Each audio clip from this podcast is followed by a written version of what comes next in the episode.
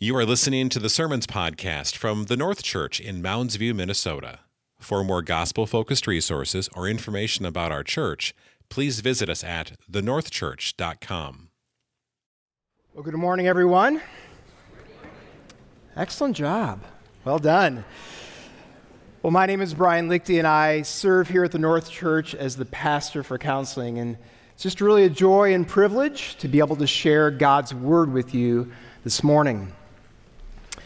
Well, I'm guessing that many of you are familiar with the old adage that says, in polite company, you shouldn't bring up religion or politics. And of course, the reason people say that is because it can lead to some really awkward and challenging conversations. In fact, maybe some of you have experienced that very thing during a meal with extended family. So you're there, you're enjoying your turkey and your mashed potatoes and gravy, and all of a sudden, out of the blue, Uncle Bob just makes an outrageous comment about religion or politics. Well, what happens? What happens in that moment? Well, typically, a few people begin to engage the issue, but others immediately start to feel uncomfortable. In fact, they might feel so uncomfortable that they get up to go do the dishes or they head over to the kids' table, or maybe they just go hide out in the bathroom. Essentially, they do anything they can to avoid that awkward and challenging conversation. Well, it's possible that today's sermon could actually have a similar effect.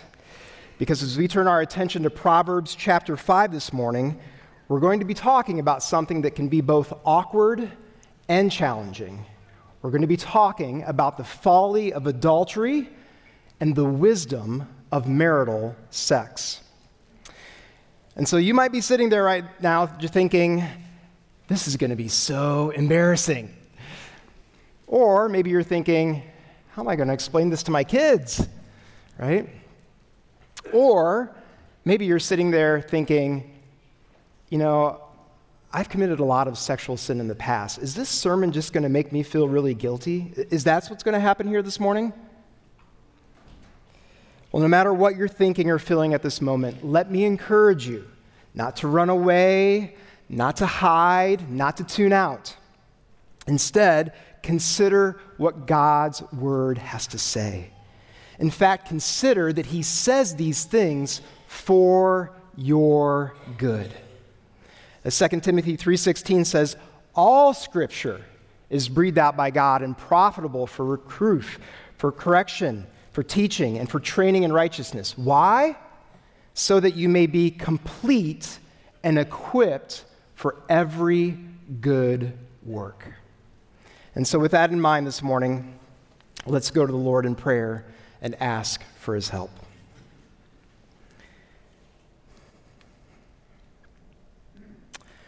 Father, we come to you this morning asking for your help. We pray that you would be with those who are feeling uncomfortable or anxious or even guilty. We pray that you would give us eyes to see and ears to hear what you have for us in your word. And we pray that you would use this sermon to make us more like your Son and bring glory to your great name. Oh, Father, we love you, we praise you, and we pray all of these things in Jesus' name. Amen. Well, as I mentioned, we are going to be looking at Proverbs chapter 5 this morning. So why don't you go ahead and turn there in your Bibles? Proverbs chapter 5. And as you're turning there, I'll just make a few brief comments about our context. Again, Proverbs chapter 5. Well, as you know, Proverbs 1 through 9 records a father's wisdom that's being passed on to his son. And here in chapter 5, the father begins to focus on his son's sexuality. Now, we don't know the age of this son, but we do know that the father tells this son in verse 19 to rejoice in the wife of his youth. So, in all likelihood, he's either married or on the verge of marrying. In other words, the son is old enough that he has developed sexual desires. He's old enough that he faces sexual temptation. And he's old enough that he could be ruined and face a lifetime of regret if he engages in sex outside of marriage. And so in this passage, the father is eager to help his son avoid the folly of adultery and embrace the wisdom of marital sex. And he does that by providing a series of exhortations. So in verses 1 through 6, the father exhorts the son to pay attention to wisdom.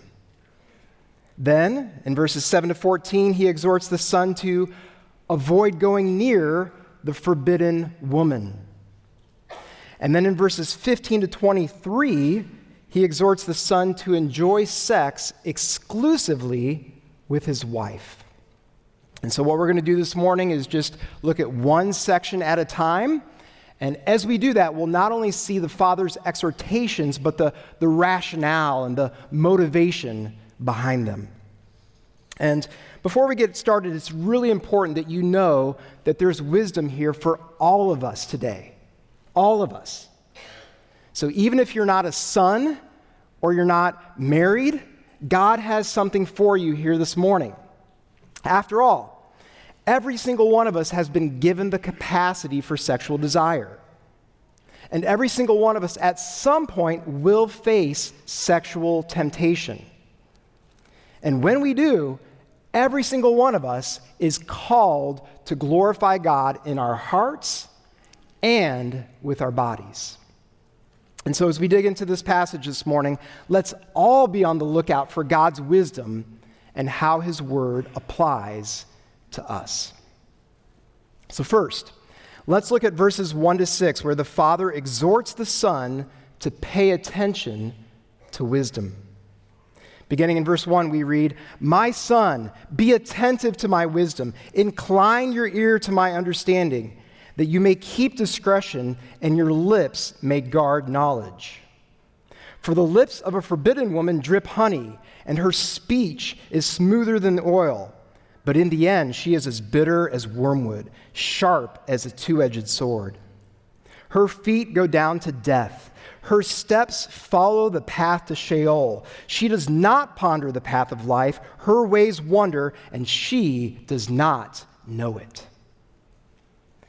Well, the father begins in verse 1 with an exhortation to his son. He wants his son to pay attention to wisdom and incline his ear to understanding.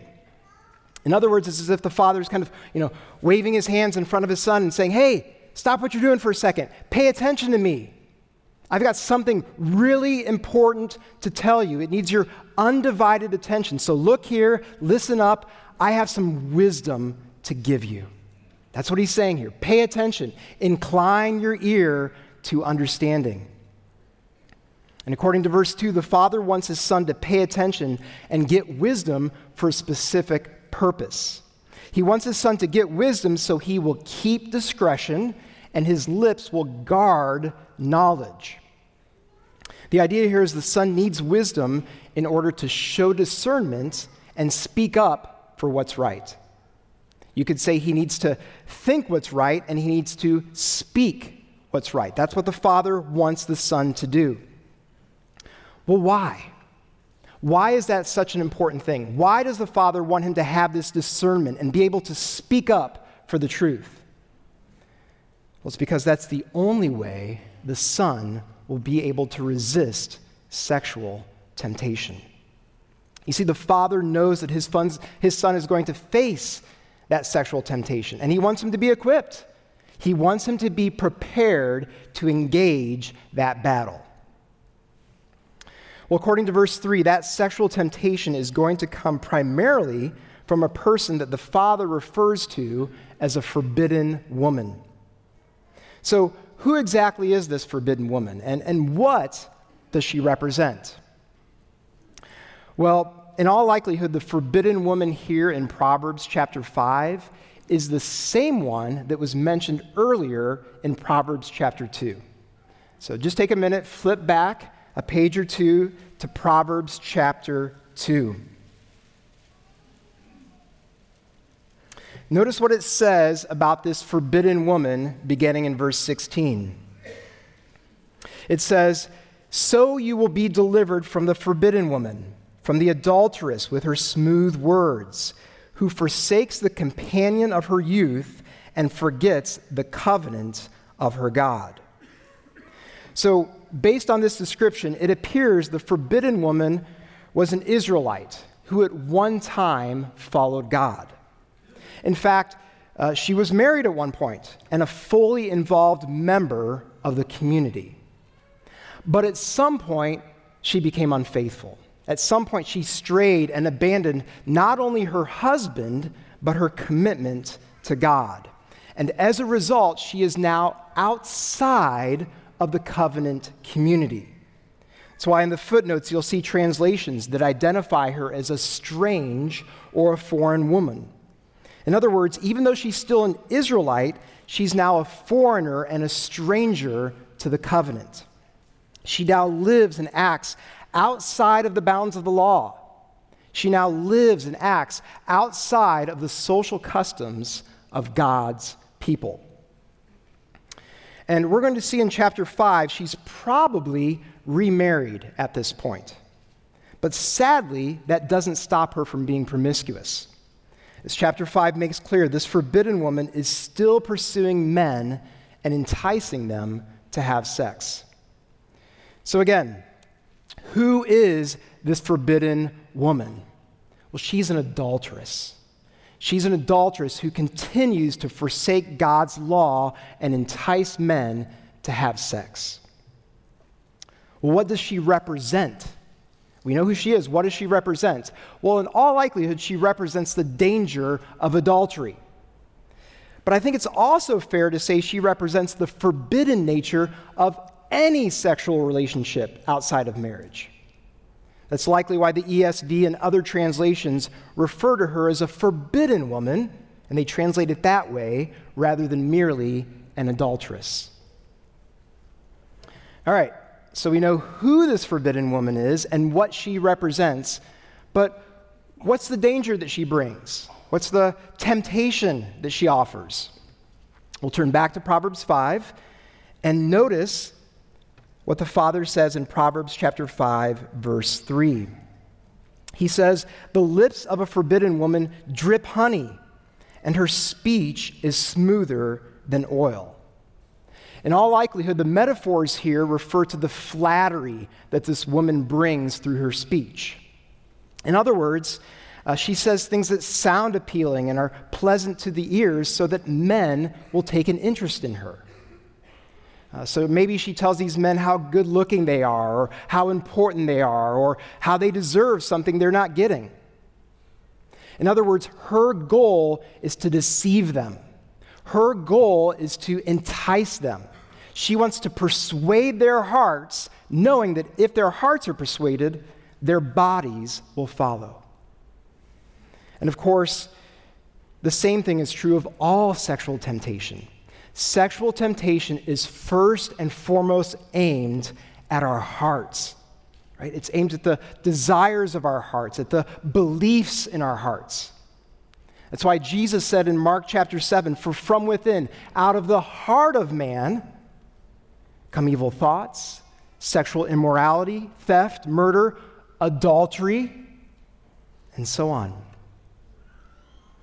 Well, even though her words sound appealing, even though they're tickling to the ears, they lead to some pretty disastrous results.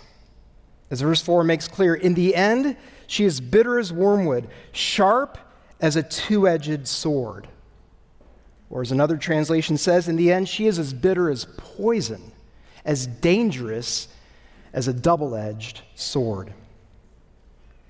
So, in these verses, the father is clearly warning the son, isn't he? He's saying, Son, don't be deceived. Don't be deceived. Her words may taste sweet at first, but in the end, they'll leave a bitter taste in your mouth. Her words may sound life giving, but in the end, they'll lead to destruction. And of course, the same thing is true for all sexual temptation.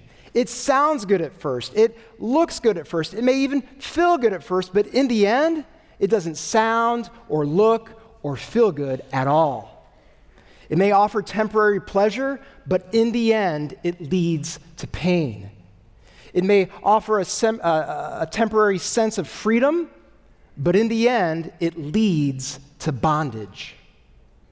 In fact, our Father really drives this point home in verses 5 to 6. Look what he says there. He says, Her feet go down to death. Her steps follow the path to Sheol. She does not ponder the path of life. Her ways wander, and she does not know it. So, this forbidden woman is making sinful choices, but she's not considering the consequences of her actions. She's not thinking about the path that she's going down. But her destiny is very clear. Just like all fools in the book of Proverbs, she's on a path towards death and the grave. And of course, the implication here is that if the son follows her advances, if he engages in a relationship with her, he too will go down that same path. So, again, here in verses 1 to 6, the father is exhorting his son to pay attention to wisdom so that he can resist the sexual temptation of the forbidden woman. And so, let me ask you this morning like the son in Proverbs chapter 5, have you been paying attention to wisdom? Have you been equipped?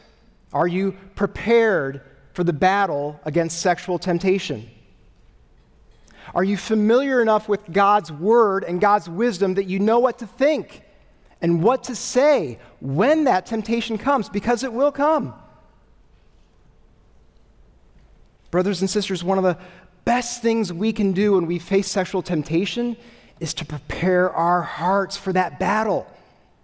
So that means reading God's word and studying God's word and meditating on God's word so we know what to think and we know what to say when the temptation comes.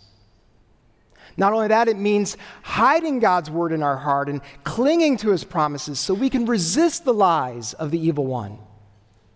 It means cultivating our affections for the Lord, growing in our desire of Him so that we're not lured and enticed by our own sinful desires. Again, brothers and sisters, remember the battle with sexual temptation is first and foremost engaged at the level of our hearts. So let's be prepared. Let's get equipped. Let's pay attention to wisdom. All right, well, let's keep moving. Next, let's look, let's look at verses 7 to 14, where the father exhorts the son to avoid going near the forbidden woman. Again, verses 7 to 14, we're going to see the father exhorts the son to avoid going near the forbidden woman. Beginning in verse 7, we read, And now, O sons, listen to me, and do not depart from the words of my mouth. Keep your way far from her, and do not go near the door of her house, lest you give your honor to others and your years to the merciless, lest strangers take their fill of your strength and your labors go to the house of a foreigner. And at the end of your life, you groan and when your flesh and body are consumed, and you say, How I hated discipline, and my heart despised reproof. I did not listen to the voice of my teachers or incline my ear to my instructors. I am at the brink of utter ruin in the assembled congregation. Well, similar to the previous section, the father makes an appeal to listen and take heed to the words he's saying. Right? He wants his son to listen and to obey what he has to say. And you probably notice that this appeal is not just directed to my son, as in verse 1, but to sons, plural. In all likelihood, the father has in mind not just his immediate son, but his grandsons and his great grandsons and his great great grandsons. So he's thinking about his lineage. You see, during that time, a son's choices and behavior directly affected the family. It directly impacted the, the economic and the social strength of the family. As one commentator put it, one weak link in the chain can ruin the family's future. And that was especially true when a son committed adultery. And so it's absolutely no wonder that the father continues in verse 8 by exhorting his son to avoid going near the forbidden woman. Basically, he wants her to, him to have nothing to do with her. Avoid her. Avoid her at all costs. Don't even go near her house. Stay far away from her. Don't go anywhere close to this forbidden woman and the sexual temptation she offers. And I think there's a, a, clear principle here for us, isn't there? As we consider the sexual temptation that we face. You know, we often think that we're stronger than we are. We often think, it's okay, I can handle this. As one pastor noted, we convince ourselves that one more click in the search engine, or one more minute on the couch, or one more round of inappropriate conversation is manageable. That's what we tell ourselves, that's what we rationalize.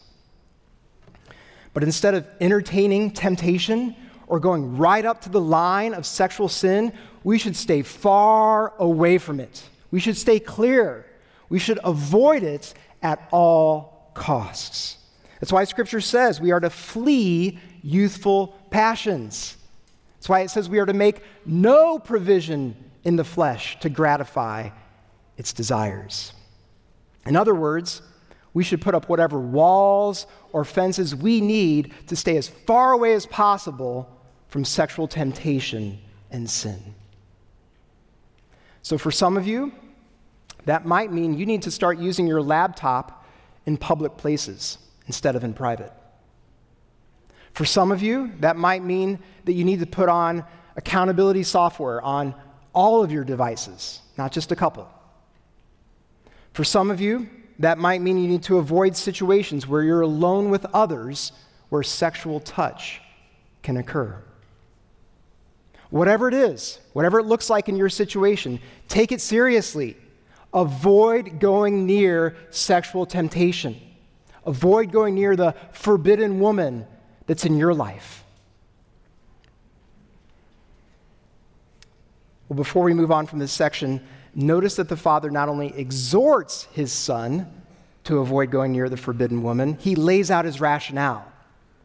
He explains that if the son fails to avoid her, he'll face a number of consequences.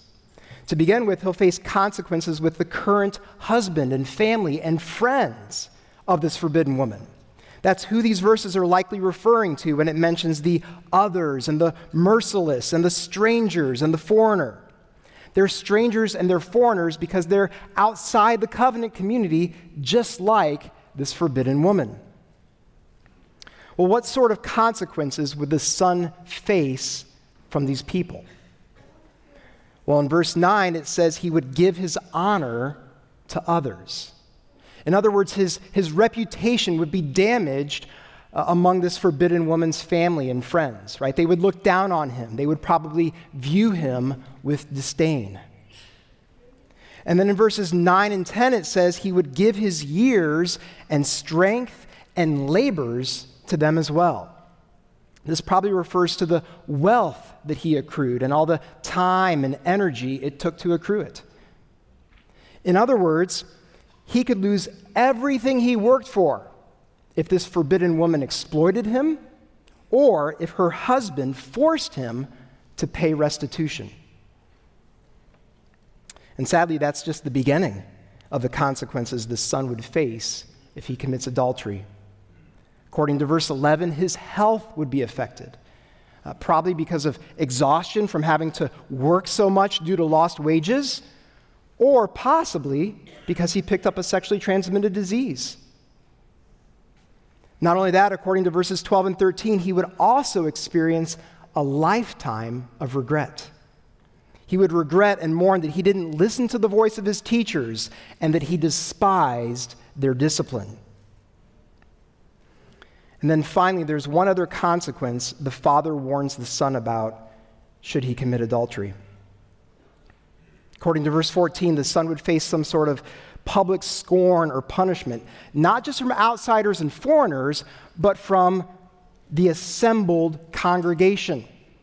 In other words, there would be consequences from within and among his own people, within and among the covenant community. You know, I'll be the first to admit that I am not a big fan of clothes shopping. Uh, and I'm not very good at it either. But one thing that I've learned over the years is that before I let myself get interested in a piece of clothing or even try it on, I should look at the price tag. Because quite often, no matter how good it looks and how good it fits, it's just not worth it. Well, in many ways, that's exactly what the Father is telling the Son here. He's saying, Son, don't go near the forbidden woman. Don't do it.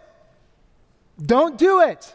I've looked at the price tag and it's just not worth it. It's not. Don't go there. And again, the same could be said for all sexual sin. If you commit sexual sin, you may not face the exact consequences listed here in Proverbs 5, but you will face consequences. In fact, just take it from me. I- have been down the path of pornography before. I can tell you about all the guilt and shame that I experienced. I can tell you how I felt so distant in my walk with the Lord. I can tell you how it tainted and affected my view of women and sex. Not only that, but over the years, I've worked with numerous people, and I mean numerous people in the church who've committed sexual sin. I can tell you about all the families that have been ripped apart. I can tell you about how people have lost their homes and their jobs. I can tell you how they've been anxious and depressed and even suicidal and just wanted to end it all because of the sin they've committed. And I can tell you that none of them ever said, ever said, I'm glad I did it. None of them ever said, if I could go back, I would do that all over again. None of them. Again, brothers and sisters, the price tag for sexual sin is clear. It's just not worth it. It's not.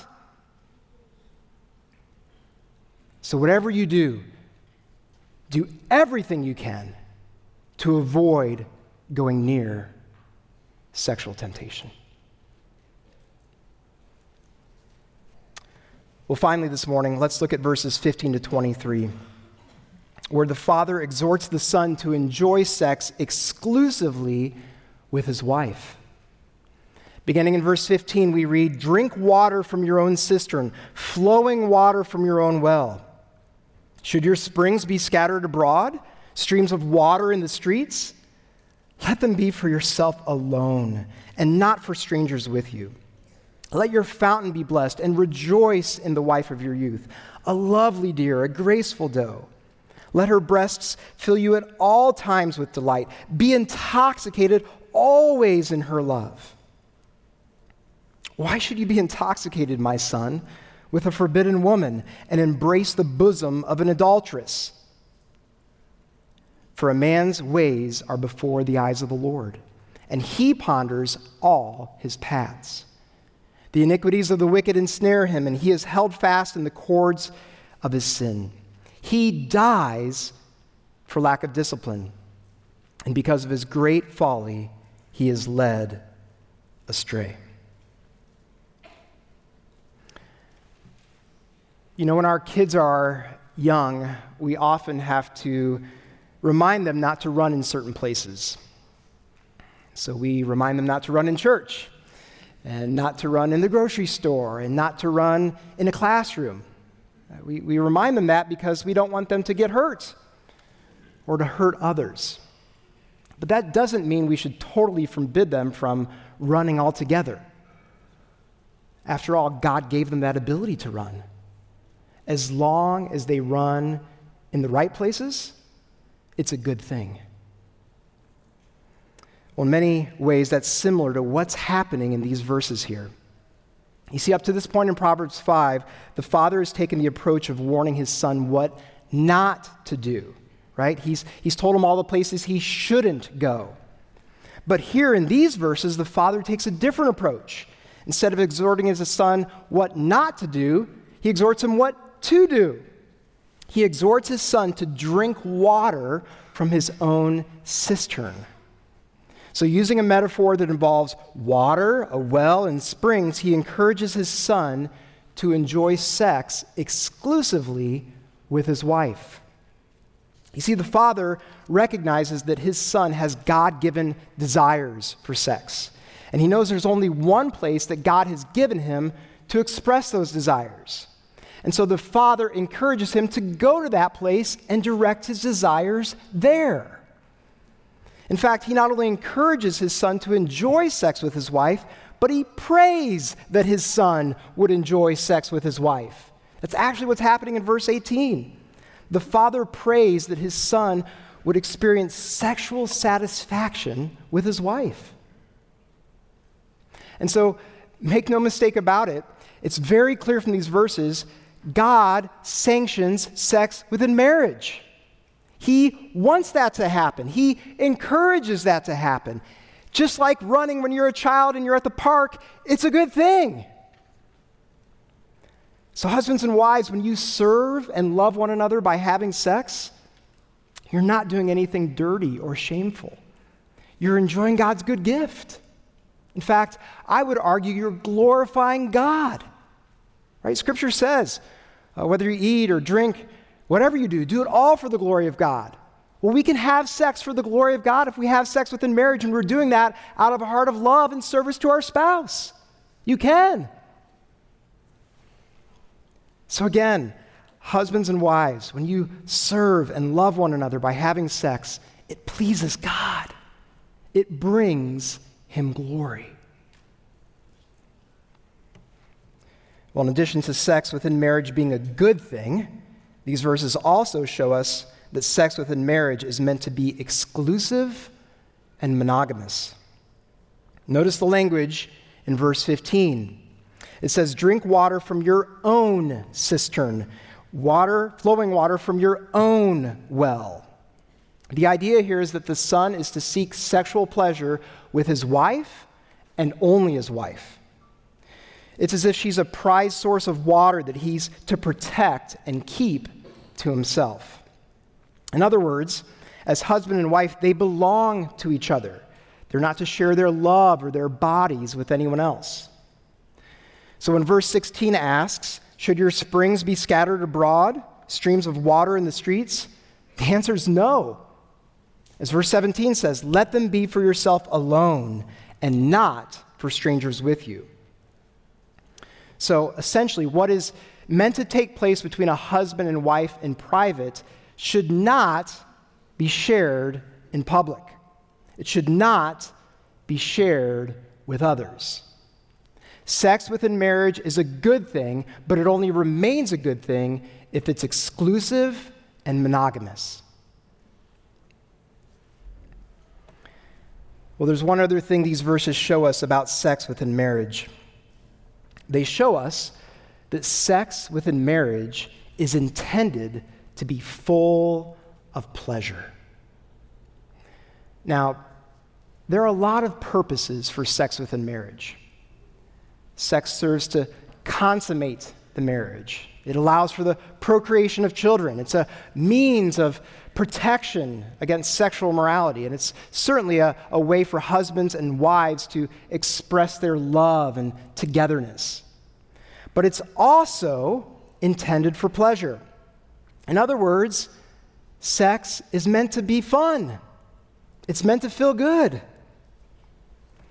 That's the clear emphasis in verses 18 and 19. Now, we don't have time to look at all the imagery in those verses, but just consider some of the words that are used there. It says the son is to rejoice in the wife of his youth. It says her breasts are to fill him with delight.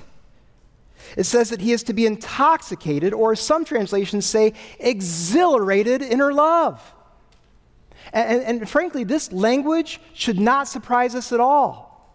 After all, God made us sexual beings. He gave us that capacity for sexual desire, and He made sex to feel good. So, the reason He did all those things is because He wanted sex within marriage to be enjoyable, He wanted it to be satisfying, Again, God intended sex to be full of pleasure. So let me just pause here for a moment and make a couple of applications. For those of you who are married, I want to encourage you enjoy sex with your spouse. Enjoy sex with your spouse. So embrace the process of learning each other.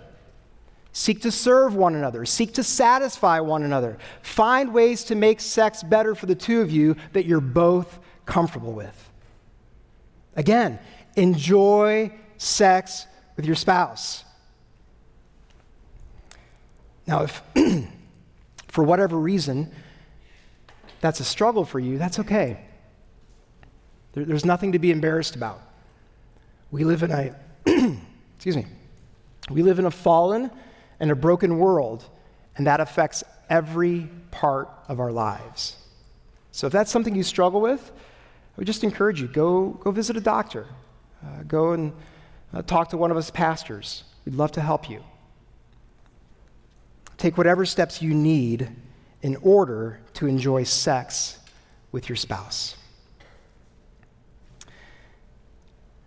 And for those of you who are single here this morning, let me share a word with you as well. I know that some of you feel incredibly lonely. Some of you long for the intimacy of a close relationship. And some of you wonder if you'll ever experience satisfaction or fulfillment. Well, there's good news for you. You see, God intended marriage and everything that happens in marriage to be a picture of the relationship between Christ and the church. So, the love and the intimacy and the joy that's shared between a husband and wife, it's really a, a foreshadow, it's a pointer to the greater joy and the greater intimacy and the greater love that we get to share with Jesus. So, even if you never enjoy the particular gifts of marriage or sex, you're not ultimately missing out. If you're united to Jesus, you get to enjoy Him. You get to enjoy the, the greatest satisfaction and the greatest fulfillment ever. In other words, put simply, Jesus and the joy He offers is much better, far better, exceedingly better than even the best marriage and the best sex. All right, well, up to this point in our text, the Father has exhorted the Son to pay attention to wisdom. He's exhorted him to avoid going near the forbidden woman. And he's exhorted his son to enjoy sex exclusively with his wife. And he shared several reasons for these exhortations, but in verses 21 through 23, he shares the ultimate reason. The ultimate reason the Father wants the Son to avoid the folly of adultery and embrace the wisdom of marital sex is because a man's ways are before the eyes of the Lord, and he ponders all his paths. In other words, God is present in every single moment. He always sees and knows what we're up to. Every single thing we do, say, and think is in his full view. And so when it comes to adultery, we may think it's a secret, but it's not a secret from God. We may think that that adultery is happening in private, but God knows exactly what's going on. And again, this applies to all sexual sin. So, Maybe you're here this morning and you haven't committed adultery. But have you ever touched someone sexually outside of marriage? Have you ever viewed pornography? Have you ever told a crude sexual joke or laughed at one? Have you ever flirted to entice someone? Have you ever lusted in your own heart? Husbands and wives, have you ever been sinfully self focused or demanding in the bedroom? You see, the reality is that on some level, all of us have committed sexual sin at one time or another. All of us. And that should give us great concern because not only does God see everything that we do, but He does something about it. As verse 22 explains, our sin will catch up with us. God's a holy God, He's a just God. He makes sure of it. As verse 23 explains, the consequences go beyond the loss of honor and health and wealth, don't they? Being led astray there in verse 23 is being led astray from the path of life. Dying for lack of discipline there, it's speaking of eternal death. That's what we deserve. That's what we deserve not only for our sexual sin, but for all of our sin. So, left to ourselves, we all stand guilty. Left to ourselves, we are all in bondage. Left to ourselves, we're going down that path of destruction just like the forbidden woman. But thankfully, thankfully, unlike us, Jesus always listened to the voice of his Father. And he always resisted sexual temptation. As the truly wise son, Jesus was perfectly pure. And because he was perfectly pure, he can take our place at the cross. And that's exactly what he did. He became our substitute. He took the place of adulterers and those who practice homosexuality and those who look at pornography and those who lust in their heart and those who commit all sorts of sexual sin. And here's the thing because Jesus did that, because he died in our place and rose victoriously from the grave, God now offers us his grace. So, brothers and sisters, we, we can stop looking in the rearview mirror all the time. We can stop being so paralyzed by our past sexual sin. Because of God's forgiving grace, our sin debt has been paid, and it's been paid in full. That's why Romans 8 says, There is therefore now no condemnation, no condemnation for those who are in Christ Jesus. Not only that, we can also move forward. We can begin to experience new freedom. In other words, because of God's enabling grace, we can now say no to sexual sin. We can start resisting it with new affections and new desires that He's given us. We can progressively change and grow to become more and more pure and joy filled, just like Jesus. So, brothers and sisters, remember no matter how great your sexual sin, God's grace is greater. It's greater. He has more than enough grace to forgive you for your sexual sin and enable you to live for Him. Amen? Amen. Amen. Thank you for joining us for this episode of the Sermons Podcast from the North Church. For more information about our church or resources to help you deepen your walk with Christ, please visit us at thenorthchurch.com.